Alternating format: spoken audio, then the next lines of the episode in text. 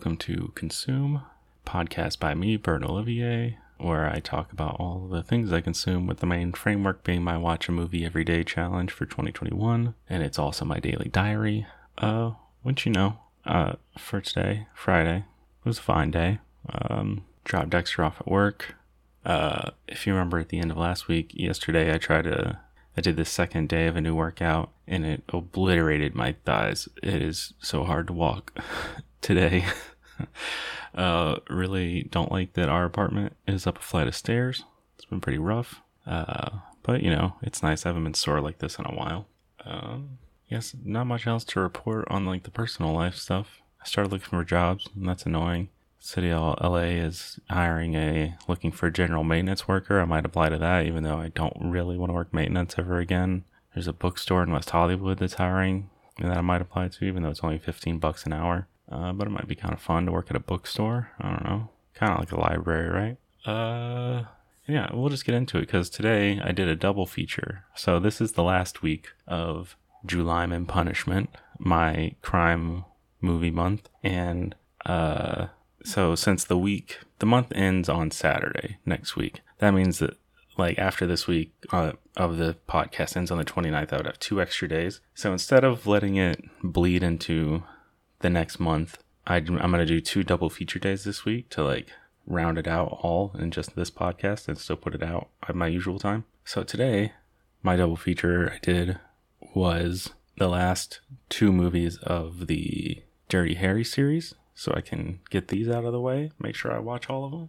And yeah, so I started out with Sudden Impact from 1983. It's the only one that was actually directed by Clint Eastwood. And uh, this one's all right. It, you can tell it's a movie that uh, wasn't written to be Dirty, Dirty Harry movie, and they kind of like retro actively made it one. Because like the main reason they even made a Dirty Harry movie again was they did a poll of like favorite action stars. Uh, Warner Brothers did, and Dirty Harry like was like number one in the rankings by a lot. So they realized they could make some money off of doing another one. So, because like the main story in this is a woman and her sister, her younger sister, are raped on the beach by this group of like psychos uh, in 1973. And this movie takes place 10 years later where she is going on like a revenge spree where she's shooting all the guys in the dick and then in the head and then they tie in dirty harry by like the first part of the movie is just him doing stuff in san francisco and shit's going wild enough that he gets sent away because of all the bad publicity uh, down to this town to like santa clarita or whatever the wherever the fuck it is. And um he ends up running into this woman and falling into the whole plot and helping her with her revenge kind of or not he doesn't really help her. He doesn't fully find it out to the end but he like makes sure she gets away with it. But yeah and it's it's so it's a little the plot's a little muddy. Uh not like it's not the smoothest movie. Uh the first part like the parts at the beginning with him in san francisco like tearing shit up it's so wild. He like a case gets thrown out because he like did something. He like got evidence the wrong way or whatever. And these three young kids get away with something with whatever their crime was. And then he goes and confronts a like mob boss at the mob boss's daughter's wedding. And he like riles him up enough to make this old mob boss have a heart attack which causes all of his hitmen to like come after dirty harry. And then while this is happening the three kids that got off from the trial at the beginning decide they want to kill harry and they chase him down and throw molotov cocktails in his car and he survives and kills all of them. Uh there's also a great part in this beginning thing where he's going to like investigate the first murder where this girl shot the dude in the dick and his like the officer who's like telling about stuff is eating a hot dog like being real weird with it too. And the guy's like this town real fucked up stuff in this town huh harry and harry goes on like this rant about like all the horrible things happening but the worst thing he sees is this guy eating a hot dog because only a monster would put ketchup on a hot dog and i agree uh, ketchup on hot dogs is for children uh, mustard only. But yeah, it's solid. Uh, it's fun enough. Using like a carousel at the end, like the the last bad guy gets gets killed, falls off the boardwalk and like gets impaled on the unicorn horn of a of a unicorn at a carousel, and that's fun. So I give it a three point five, but it's like a low three point five. If that makes sense. Oh, two other bits of trivia. So the end of the boardwalk, apparently this like newfangled gun like the auto mag that Harry used in this kept jamming and fucking up and hit Clint would just throw it into the water. So they had to keep a diver on staff to go and find the gun that he threw into the ocean, which is such a stupid fucking thing. Like, can't control himself to not throw this gun multiple times and they have to like retrieve it, have a diver retrieve it, and then clean the gun, fix it, and then try the shot again. It's very stupid. This is also the one where he gets the, the catchphrase, go ahead, make my day. And then later, whenever he ran for mayor for that Carmel by the Sea town uh, that he lives in, his catchphrase was, go ahead, make me mayor, which I, which I think is funny. So yeah, so that's Sudden Impact, 1983. And then the final movie is The Dead Pool from 1988. And I like this one a lot. This one I liked more than the other one. Um, it's takes place in San Francisco again, and it's all about the Deadpool is this like game played by uh Liam Neeson's character, who is the director of a horror like horror movies, and him and like the people who make his movies have this game where they each get a list of famous people and like make bets on who's gonna die first. And Harry is on the list, and then like some serial killer guy is going around killing people on the list, and that's the basic story. But you know, it's fun. This one, like the script, is much more solid than the first one. It flows better. Uh, it's fun to see really young Liam Neeson and Jim Carrey. Like Liam Neeson plays the director of these horror movies, and Jim, and Jim Carrey plays like the head, the lead of a rock band, which I think is basically supposed to be Guns N' Roses because they use "Welcome to the Jungle." Like all of a sudden, the movie after like your basic Dirty Harry intro cuts to Jim Carrey in like an Exorcist homage room as like a dressed like a deranged priest lip syncing Guns N' Roses, uh, Welcome to the Jungle with like bisexual lighting. and uh, it was very jarring. I wasn't expecting that, uh, but it's cool.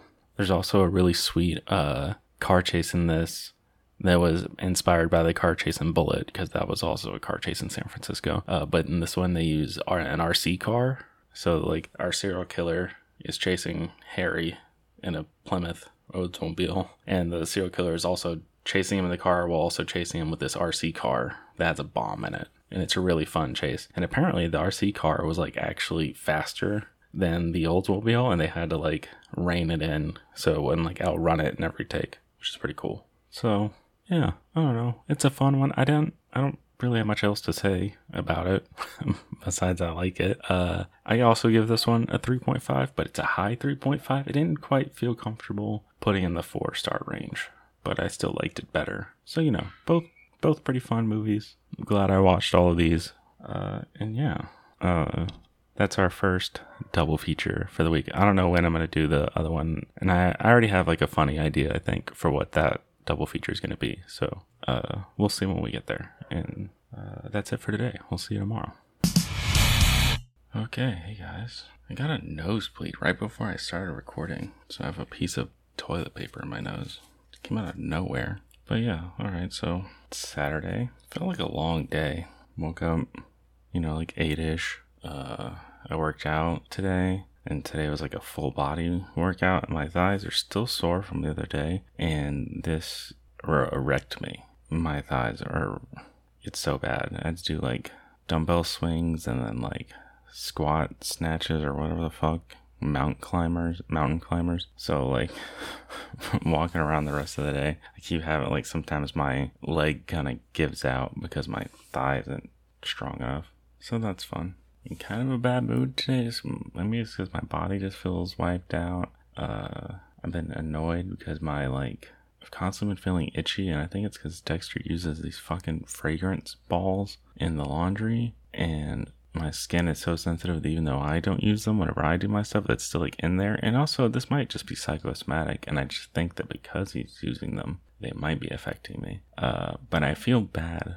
telling him to not use them because I know he likes them, and it's annoying for him to not be able to use stuff like that because of my sensitive skin. I don't know. I get in my head about it, and I'm also itchy all day, so I was just very, just generally pissed off uh, for most of the day. But you know, I got over. I'm in a better mood now. Though earlier I was also upset because I keep thinking about like uh thinking about jobs sucks, and also I just keep thinking about like being social. It's been so long since I've hung out with someone, but I don't even know if I want to hang out with anyone. I've said this before. It's just I don't even know. I don't even know how to be social. I don't know if I can do it. I'm gonna judge like everybody for everything. But like I said, I'm in a better mood now. Watched today's GCW show, uh, Homecoming Part 1, which was mostly just boring bullshit. Uh, but the main event was Nick Gage versus uh, Matt Cardona or Zack Ryder. Uh, and, you know, overall, like a B match, but it was pretty fun. Zack Ryder bled a lot. Bled way more than I thought he would. I expected maybe take a couple tubes, but like his face was all masked. His he was wearing a white tank top that turned red by the end. Wild stuff. And then he won. He's the GCW champ. That rules. Probably the most fun thing GCW's done in like two fucking years. Uh, but anyways, today's movie I watched Danger Diabolik from 1968, directed by Mario Bava, produced by Dino De Laurentiis. I think he was the producer. Um, starring uh, John Philip Law and Marisa Mell. Uh, this is a fun one. It's a fucking weird one. So it's based off of a Italian comic book called Diabolik, um, and it's about like a uh, a thief. It's kind of like it's real like uh, James Bondy kind of vibe for the movie, but like more psychedelic. And of course, we're following a criminal instead of a government agent. Which you know, what's the difference? Um, but uh, yeah, it's just weird. Like a lot, like way trippier visuals than I was expecting.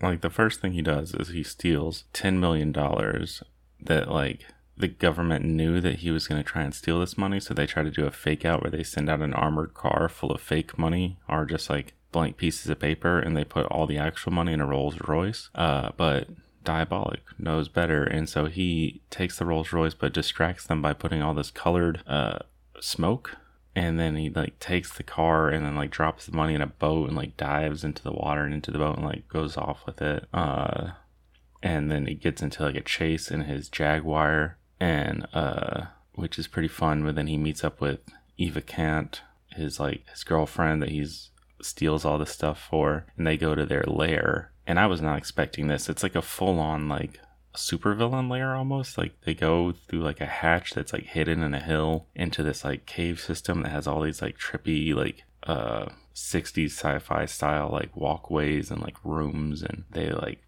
have sex on the money on this like giant circular bed that like spins around like a lazy susan uh that like fucking 20 people could fit on. And then get drawn into this plot where like the government like the inspector that's trying to like stop him like teams up with this like mob boss who's played by the bad guy from Thunderball uh which you know it's always fuck Thunderball. Though now I don't even remember Thunderball. I kind of feel like I need to rewatch it and see if I actually dislike it this much. But whatever fuck Thunderball. Uh it was cool to see this guy. He's a very distinctive face big nose. Um they get drawn into like a plot about like these emerald this emerald necklace and Diabolik like uh breaks into a castle by scaling a wall to steal this necklace. And Diabolik, he wears these like skin tight like cat suits and this like mask. It's a very distinctive like full like head mask that has like a the eyes cut out and like really emphasizes his eyes. But then also the weird part about the mask is that like it goes into his mouth, like the it's like latex.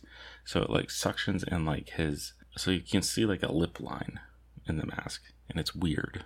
Um, and he has a black suit, and he also has like a slate gray version of the suit, so that when he's climbing the wall of the castle, nobody can see him. Uh, so he steals the emeralds, and then he thinks he gets away, or he gets away with it, but then like the mob guys find his girlfriend, take her, and they want the money and the emeralds in exchange for her life, and blah blah blah. And Sue's uh, I actually missed this part because I was looking at my phone, but like during the whole thing, he like kills all the mob guys, finds his girlfriend, and then uses the emeralds to load. He loads the emeralds that are like kind of long shape, loads them to the gun, shoots the mob boss 11 times with all 11 emeralds. So they're lodged in his body, and then he takes a pill to fake his own death, and then uh, goes to the hospital. Uh, Eva finds him and wakes him up, and uh, then he goes to the crematorium where they burn the mobster's body and he gets the emeralds from the ashes. It's wild shit. And then like the government has like reinstated the death penalty to like try and deter him and they also say that they're going to go all out to find him after the emeralds thing. And so he retaliates by blowing up all the tax buildings in uh, this country, which they don't say which country it is, but like just assume it's Italy. Um, so he blows up all the tax buildings and all the tax records and like the government begs the the public to like give money to like just pay taxes even though they don't know how much they owe and of course nobody wants to do it. And so the government then so that they can buy money from other countries. They melt down all of their gold 20 tons of gold and they're going to transport it by train because it's going to be harder to steal uh, 20 tons of gold. But of course Diabolik does it. They like blow up the a bridge that the train's on. Uh they use he uses like underwater balloons and like this like cool looking uh, ship like little underwater like boat thing to like drag it into his lair where he's gonna melt the gold from inside the giant steel thing and make diamond like bars using this like heating contraption. Then of course the cops show up and since he's not t- like taking care of his like gold melting the whole thing overloads and explodes and gold molten gold washes over him but he's wearing a special suit that he says he could swim through the center of the sun in this suit and uh so he's like covered and he turns into like a statue and like the police think they caught him and then he's dead in there and he like is staying still keeping his eyes like wide open the whole time. Uh and then but like the movie ends with like his girlfriend like saying his last goodbye her last goodbye before the inspector takes her away and like and Diabolik winks at her saying like i'm still in here and i'm gonna get out.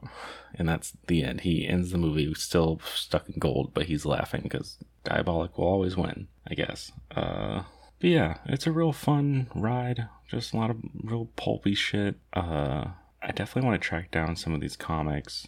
Uh you know and there's a lot of cool visuals a lot of cool shots uh, and choices. They kind of resemble like comic book frames, like weird angles that you know you wouldn't normally see a camera in. Uh, a lot of shots when they're in the car of like using the rear view mirror to see their eyes and some other stuff. And I've seen that in old comics a lot, especially this like Cannon book by Wally Wood that I have. Um, there's a good score. Uh, it's Ennio Morricone. Uh, there's like a weird theme song that I don't really care for, but it's fine. Uh, but there's also like they use sitar sounds to like be like the theme for the bass, and like the chase thing is like a uh, surf guitar kind of kind of deal, like a lot of tremolo picking, uh, and that's fun. But yeah, so 3.5 stars for Danger Diabolik. And I'm glad I finally got to this one because there's a there's an X Men character called Fantomex that uh, I've always liked. He's a real weird character, and he's uh he was apparently based off like the look was based off of Diabolik and um and uh, this other comic uh Fantomas, which there's movies of Fantomas that I need to watch too. And yeah, and like reading about this uh I'm looking at Fantomex's Wikipedia now. His name is Jean Philippe, which is supposed to be a reference to John Philip Law. And also, I think he has a ship. God, why did my computer just kick into overdrive? What's going on? Sorry about that. But he, yeah, he and he also has a like this ship that is also his uh his nervous system somehow and that's called eva which i guess is a reference to eva kant the character. Um yeah i need to go back and read some of these old Fantomex stories because i always really liked them. Anyways that you know uh that's it for today. We'll uh we'll see you tomorrow. Okay hey guys. It's sunday. It's an okay day. Nothing special.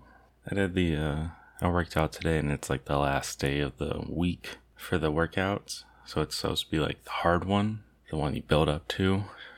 And it's it's it's called like the man maker plus or something. So like the whole workout is just building up to this one move that they call the man maker, which is stupid. Um and like it's hard, but it wasn't as hard as like the workout was for me yesterday because it's a move that like I have to modify a lot to do.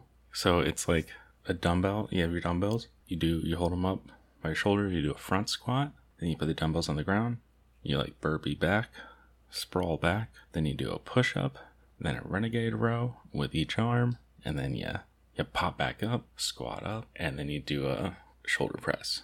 And that's like the whole and you repeat and that's a man maker. But like i can't do the fucking push-ups with the dumbbells in my hands or fuck it, it fucks with my wrists. And also i do uh, knee push-ups so i can get proper range of motion because my uh, chest muscles are the weakest thing on me and it is not fair to ask them to handle all 270 or 80 pounds of me. So but you know i did it. Um and i like after doing a week of this program i like it. It's a nice solid like simple clean dumbbell workouts and so uh, I'm gonna stick with it.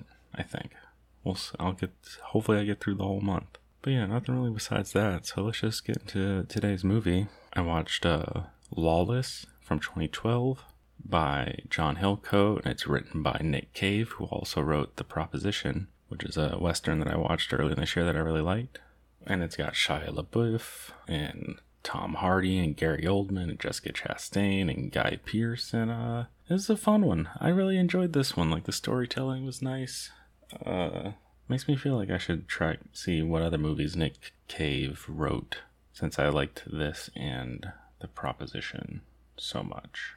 Oh, looks like these are the only two things he wrote. But yeah, anyway, so the storytelling is nice. It's based off of a book about like these real uh, brothers who were bootleggers back in Virginia in like 1920, and it's like their actual story, uh, which is pretty cool. Uh, Shia LaBeouf is the young one. Tom Hardy, I think, is the middle one, but he like runs the whole thing. And then the older brother is played by I don't even know his name. Hold on, Jason Clarke. Who's a guy I recognized, but he's not like um, a standout actor for me. Um, but yeah, so it's just about their life, and uh, I just like the storytelling in it. It's unfortunate that I think I'm pretty sure Shia LaBeouf is like a piece of shit abuser because he is charming, and I do like him. But so like, and he's like the main focus. Uh, and I don't think there's anything bad about Tom Hardy, and I really hope there isn't because I love Tom Hardy. He is, I love that man.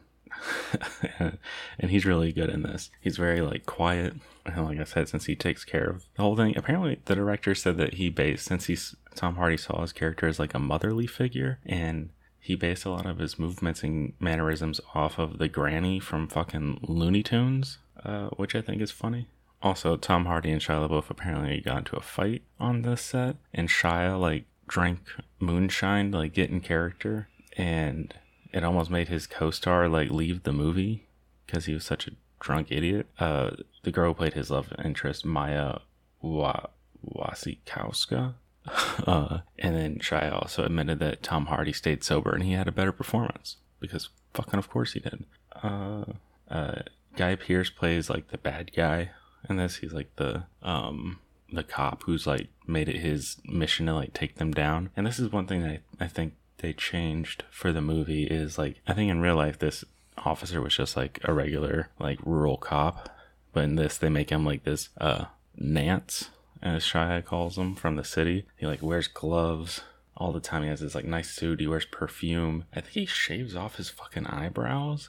I don't know if that's like a conscious thing. And he does that that weird old timey like part in his hair, like his hair slicked back, but there's like a full inch part in the middle of it. Uh, real weird look.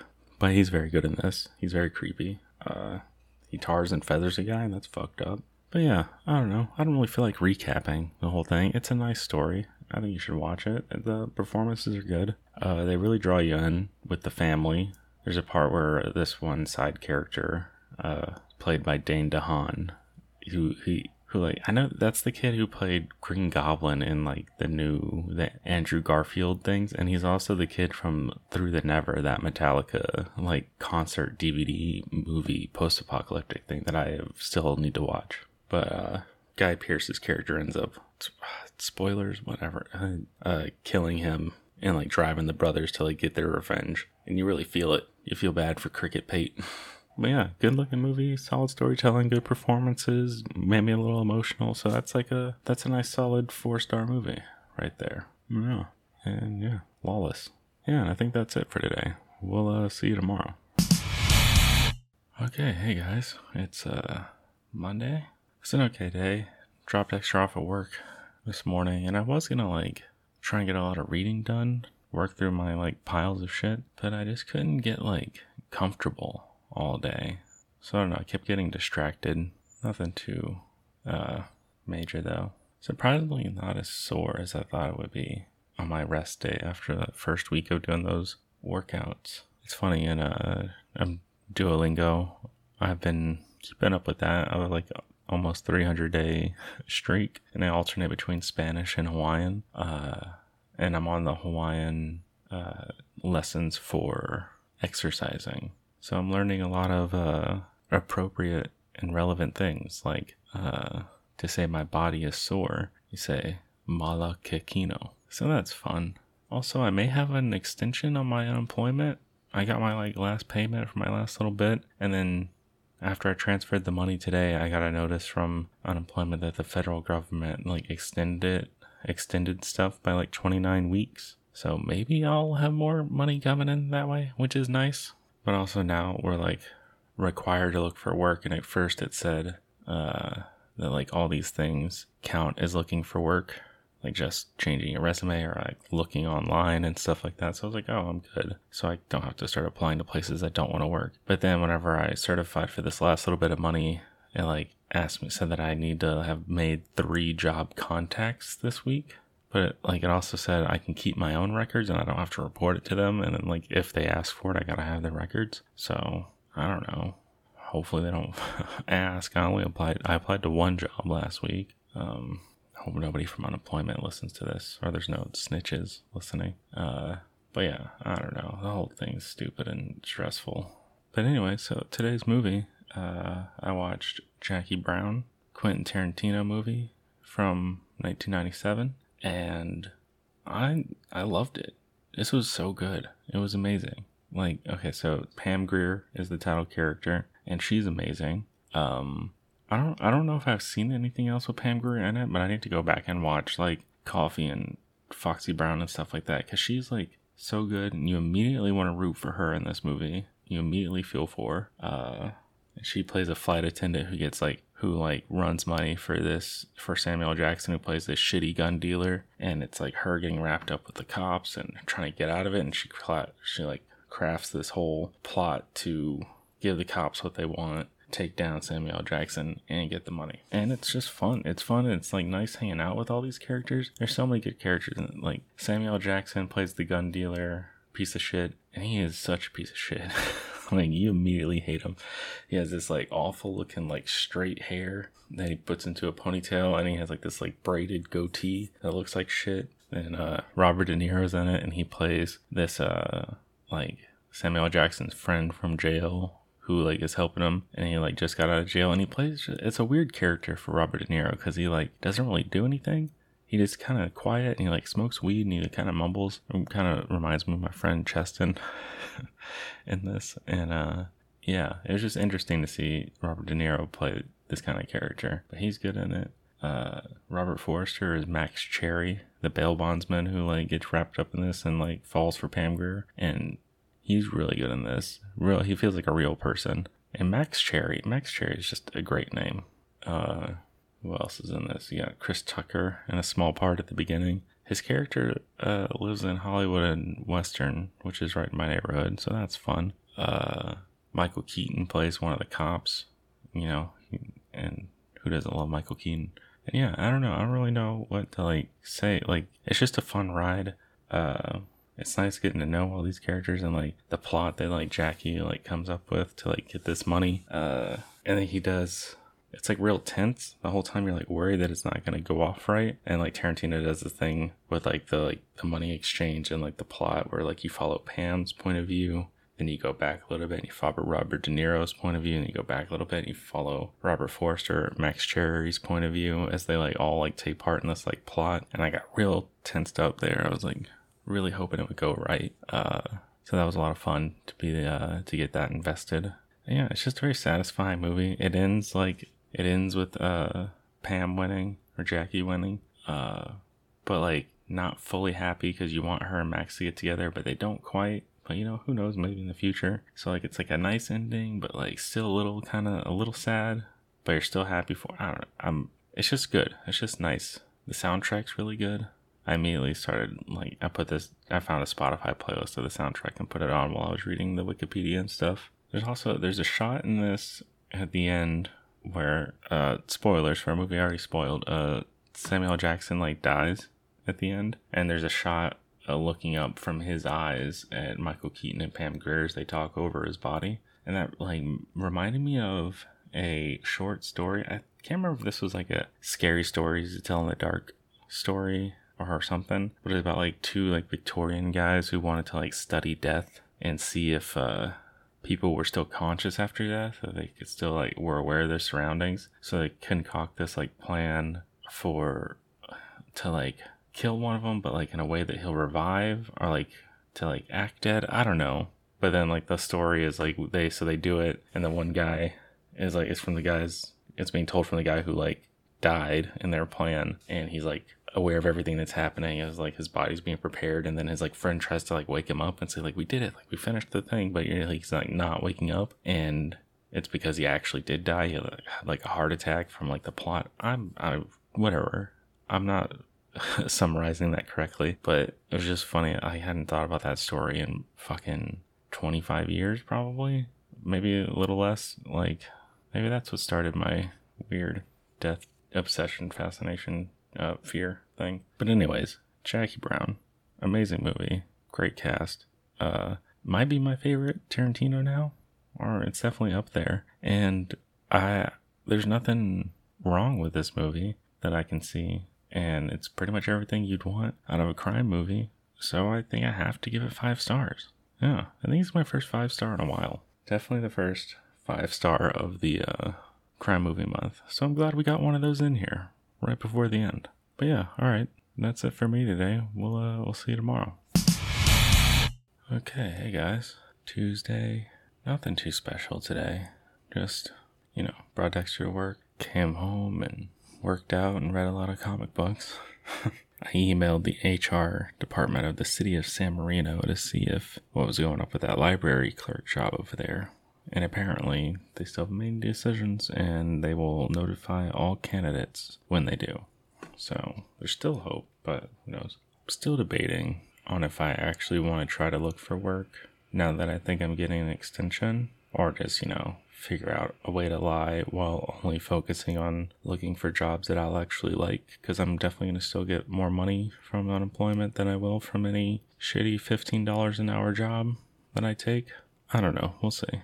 Uh, anyways, so today's movie, I watched Eastern Promises from 2007 by David Cronenberg with Viggo Mortensen and Naomi Watts. And I've been meaning to watch this movie forever. Like since it came out. I just don't know why I never got around to it. Because I remember seeing like the trailers and being like, oh, Viggo Mortensen as like a fucking badass Russian mobster. That's gonna be cool. And I heard like the only thing you hear about this movie afterwards is that there's a sick fight uh, in a sauna where Viggo Mortensen is naked and you just see his whole junk. And you know, it lived up to the hype on both points. The fight was sick, uh, and Viggo Mortensen was very cool in this. So basically, it's like uh, Naomi Watts plays a woman, it's in London, plays a midwife at a hospital. This girl comes in who's obviously in a very bad place and she uh, gives birth to her baby, but she dies in the process and she has a little diary on her in Russian. And since Naomi Watts' uh, uncle, her family's Russian, her uncle speaks Russian, he has her translate it, or he she has him translate it and there's a little card for a restaurant brings it to the restaurant and turns out that this girl was being sex trafficked by the Russian mob, and it all like spiraled from there of what they're gonna do, like with this baby and with Naomi Watts and her family knowing about uh, this horrible thing that the leader of the mob did. And yeah, it's a real dark and like uh, depressing story, but it's very compelling, very well told. Uh, the look of this movie is very good. It's a very good looking movie. Um, it's a very brutal movie though. There's a lot of gross shit in it, like multiple throat slit and like Viggo Mortensen like using wire cutters to cut the fingertips off a body so they can like throw it in the river without anybody knowing who it is. So I, I stopped because my I could hear my neighbors talking outside and now I completely lost my train of thought. Uh, but yeah, I don't know. I really like this one. I watched it from a file that I downloaded a long time ago, and I wish I had watched a version with subtitles because there are a lot of scenes where they're just speaking Russian, and I'm not sure since they weren't subtitled on this file, maybe they weren't actually subtitled in theaters. So maybe I'm still I'm still getting like an authentic uh, experience as to like what people in the theater got. Uh, but it would have been nice to have some subtitles to like tell me what they're saying. But you don't really need it. You still get the vibe of the what they're saying and the um and like the mood of the scenes. No like important information is really uh, said. I think would have been nice also because everybody, a lot of people in this movie have thick Russian accents, and that was a little hard to understand at times, but you know, we got through it. also, there's a lot about like Russian gang tattoos, gang tattoos in this, and uh, that was pretty cool. It's a cool little uh, piece of culture. I like how they all have like different meanings and everything. It's a cool. It would be a cool thing to study and learn more about. Just made me want to get another a tattoo. You need to get one soon. But you know, with this Delta variant stuff, I'm back to I'm back. Like I changed. I'm even more uh, in my little hermit hole. Um, but anyways, Eastern Promises, great movie. Uh, solid four stars. Yeah, that's all I got for today. We'll see you tomorrow. Okay, hey guys, Wednesday, and I am very tired. I didn't go to sleep till like two, and I heard a rumor that there was going to be a a, a a drop of PS5s uh, on Target.com, and so I set an alarm for four. I kind of woke up for it, and then but it wasn't happening. Uh, it might be happening tomorrow morning, so I'm gonna try again.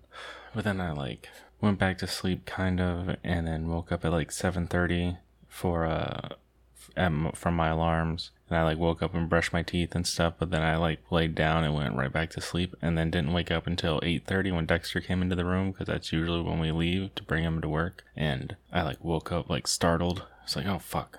Got to get up and go." Uh and that just threw off my whole day. So I'm very tired right now. Then I went to the comic book shop today and I already knew it's a it was a heavy week. Fucking 13 comics today which is fucking ridiculous. But then I get there and the guy working the store is like on the phone and there's like two other people there already like waiting for help. And the guy works there's a talker and he's on the phone and like I'm listening and he's like helping the guy. And I, he comes to the point where he's like done helping the guy. And when since he sees the other people are in the store I would think all right, I'm trying to help this guy. I'm gonna get off the phone real quick. But then he like thinks of like another idea of like, why don't you look at BarnesandNoble.com and like talks about like logistics or something for a minute. Just it's like not the time to be talkative, you know. Uh, somebody like standing in there for way longer than I want to. It helps like one guy in front of me, but they're both fucking talkers. He gets to me and then my card it wasn't like the machine wasn't taking my card for some reason, so I had to run it like three times. It was a problem on their end, not mine. And uh so that was frustrating and then like driving to pick up Dexter today from work was frustrating. There's a lot of people who don't know how to fucking drive.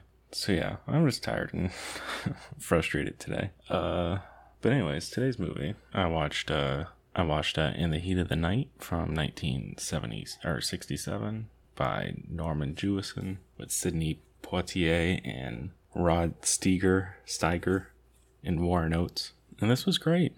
It was really good. I'm glad I I'm glad I decided to watch this. I figured I wanted to watch because tomorrow is like my last day of Crime Month, and my double feature I have planned is very stupid. So I figure I should watch something that's like culturally relevant right before the end here and this was a great choice for that. Uh, so if you don't know, it's a murder mystery, small town, Sparta, Mississippi or Missouri, one of them. Uh, a rich man who's going to open a factory in town is found uh, dead in the street by Warren Oates, who's like a deputy. They try to they go out looking for who did it, and Warren Oates comes across a black man.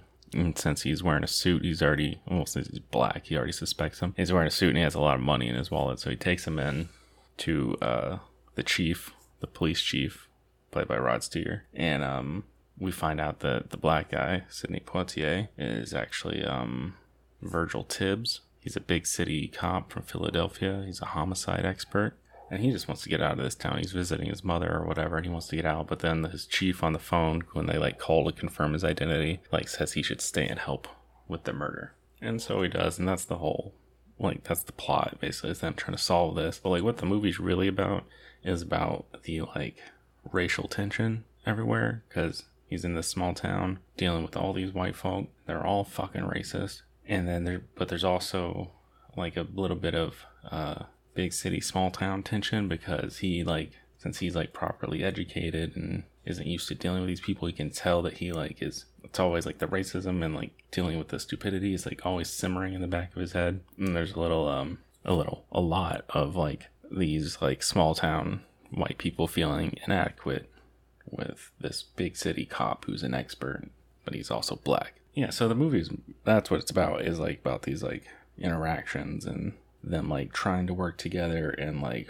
working against like both the society and also what's in their heads and eventually there's like a begrudging respect between uh tibbs and the police chief and that whole like relationship as it develops is really cool to watch and it's really um really well acted uh yeah and this was like i don't know it's just i know it's still like just as racist now in a lot of places but i haven't like had much direct exposure to it so it's so weird watching these like all these white people in this town and like their whole lives are like ruled by this racism like all of their interactions they can't put it aside for like one moment and like it just really eats at them the entire time. It's it's fucked up. Which you know real profound uh observation there i know.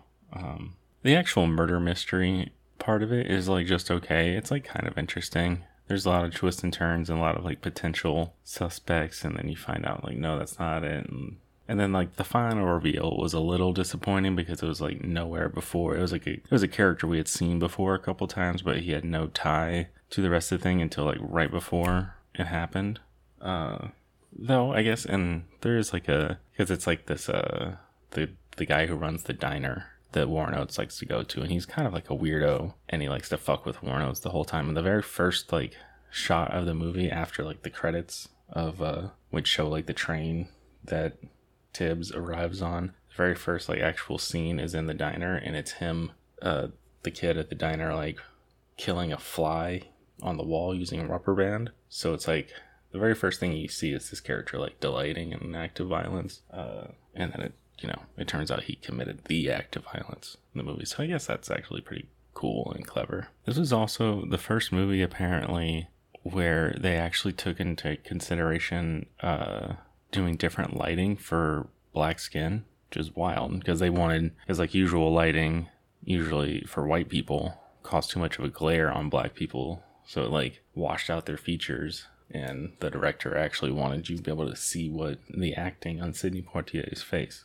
So that's wild. Not till fucking 1967 did we get proper consideration for lighting. What else? There's a big moment where they like go and ask this uh, plantation owner, who's like the guy who would have the most uh, to gain from the factory that the guy who got killed, uh, who he that he wanted to build from it not being made. And he's like runs a plantation, so he still has a bunch of black people on it. He's still like very racist, and he's like very he's very cordial with Tibbs because whenever they get there, he's in a greenhouse and he has all these orchids that he's cultivating, and Tibbs like immediately like shows that he has an interest in flowers and is knowledgeable about it, so he's like personable with them. But then they start asking him questions about the murder, and this old dude slaps Tibbs in the face, and Tibbs immediately slaps him back, and you just see him like seething.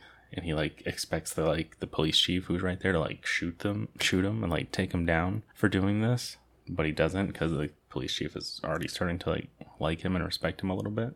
And then they leave and you just see this they linger on a shot of this like old white dude just like so mad that a black person would dare return his act of aggression with aggression of his own and he's just like seething. He looks like he's almost crying. So yeah there's a lot of good moments like that. I feel like this is a it's a good movie to watch. It's probably it feels important. That feels kind of hacky to say but you know an important movie to watch. Like you sh- if you haven't i think you should. So yeah uh so yeah i guess i would give uh, this a like an extremely solid four stars. And uh, that's it for today. We'll see you tomorrow to wrap up this uh, crime month. Okay, hey guys. Thursday, last day of the week. Feeling bad today. Like, mentally it's not good. I'm like, been on edge all day. I think I'm just, I'm stressing about the job stuff. And I'm doing my uh, usual reaction of just doing nothing and trying to avoid it while still freaking out and I hate it. Also, my, body feels off. I haven't been getting enough sleep or good sleep. In those workouts I've been doing, my right knee is aching. It's my weak knee. Figured this would happen. Didn't think it would happen this soon, but you know, is what it is. Um, but anyways, so let's get into the movies for my double feature to round out uh, July Punishment. Uh, I watched I did a year 2000 Ben Affleck double feature, and I watched Boiler Room and Reindeer Games, and uh, it was fun overall. Uh, Boiler Room, I watched first. Pretty much woke up and watched this first thing in the morning. Um, and apparently, uh, as pointed out by my friend Dane, this was a, a USA like TV movie, apparently. And it might be one of the greatest TV movies ever made. This movie it was fantastic. I fucking loved it. I'm so glad that uh, Good Brother Rax uh, suggested this a few a little while ago or brought it to my attention because I had never heard of it. So yeah, year 2000 by Ben Younger. Uh, we got Giovanni Ribisi, Vin Diesel, and of course Ben Affleck in this, and uh, Jamie Kennedy randomly. And so Giovanni Ribisi, he's our main character. He's like 19. He's the son of a federal judge who's like trying to figure out what he wants to do. He lives in New York, and he drops out of college to run this like un- his uh, uh, underground casino in his living room. And, you know, it's doing pretty good. Uh, but his judge father does not respect him for this job because it's illegal. And then one of his, like, the people who comes to the casino is this guy, I guess he went to college with or something. It was like Jamie Kennedy. And he brings in this other guy and they, like, work for this uh, trade firm. And uh, so they bring him in because they like him. And he, like, goes through this training program to become, like, a stock trader for this firm that, like, turns out to not be uh, legit. So it's about him like Ribisi like rising up, being good at this, but realizing something's wrong, but still just wanting to do good for himself and like the moral thing. And his dad, it's just really good. It's really well told. Feels nice and tight, even though it's like two hours long. Feels nice and tight, even though it's like two hours long. Uh, Vin Diesel is in this. He's one of the senior broker guys, and he's fucking great in this. He seems so comfortable in this part, and he just really owns it. Uh, I wish he would get more roles like this uh, is really cool. Uh, Affleck is in this, of course, and he uh, he's kind of like I've never seen Glengarry Glen Ross, uh, but he's kind of like the Alec Baldwin part where he comes in and just makes like one really significant speech and then leaves. Of course, he has like multiple scenes, but he's like the guy who like does the intro speech to all the trainees, and he like he also really kills it. He like per- perfectly gets the vibe. And yeah, I don't really want to go too much into the plot and the rest of what happens because uh, I think if you haven't seen this, you should go watch it it's extremely solid. It's so good. I was very pleasantly surprised by this. And yeah, I think I give it a 4.5 stars for Boiler Room. I liked it that much. But I did not like our second Ben Affleck movie from the year 2000 uh, as much. Uh, so I watched Reindeer Games by John Frankenheimer. And uh, this movie is just kind of a mess. I can't believe that this is the same guy who did Ronin, uh, that Robert De Niro movie because that movie is like extremely like tight, solid, tense, like thriller. Uh, a lot of cool crime like chase scenes and stuff. But this was just like I don't know. And also, it, so the plot: Ben Affleck is in jail with uh this guy, fucking uh Nick. What the actor's name is James Frain, I think. I don't really know him. Uh, and they're both getting out in two days.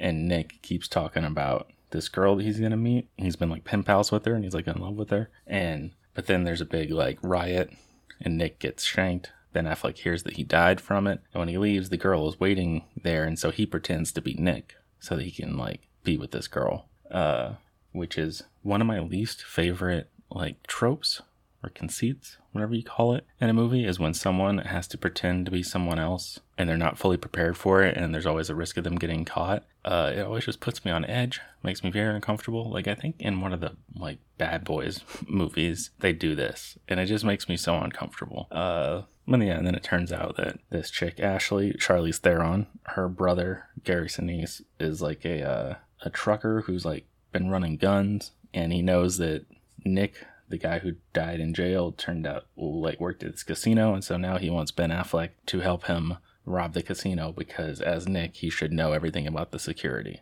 And that's the whole thing. There's a bunch of like nonsense that they go through and uh I don't know.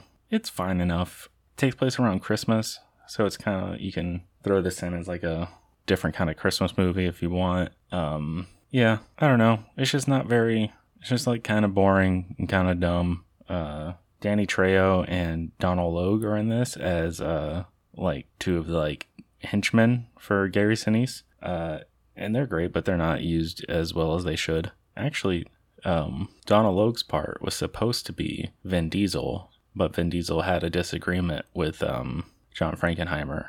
And also, apparently, he got offered, Danny Trejo says he got offered the lead in Fast and Furious, and that's why he left the movie and then got replaced by Donal Logue. So thank God Vin Diesel wasn't in this. But we almost had a, uh, this would have been a year 2000 Ben Affleck Vin Diesel double feature. And, you know, I don't know. I don't really have anything like much to add for it. Um, it's dumb. It's fun enough. It's fine if you want to throw something on or you want a different kind of Christmas movie. It does end with because they pull the heist in like Santa outfits, and of course Ben Affleck gets through, gets the money, and like ends up with the money, and all the other everyone else fucking dead. And so the movie ends with him like walking with all his money through this uh, the small town that he grew up in with a sack full of money. He's just putting money in different people's uh, uh, mailboxes, and that's fun. I like the image of Santa Affleck giving people money. I almost gave it 3.5 stars because I felt like that was a nice note to end on, but I just couldn't. I had to be a little more honest. This is a three star movie at best, almost 2.5, but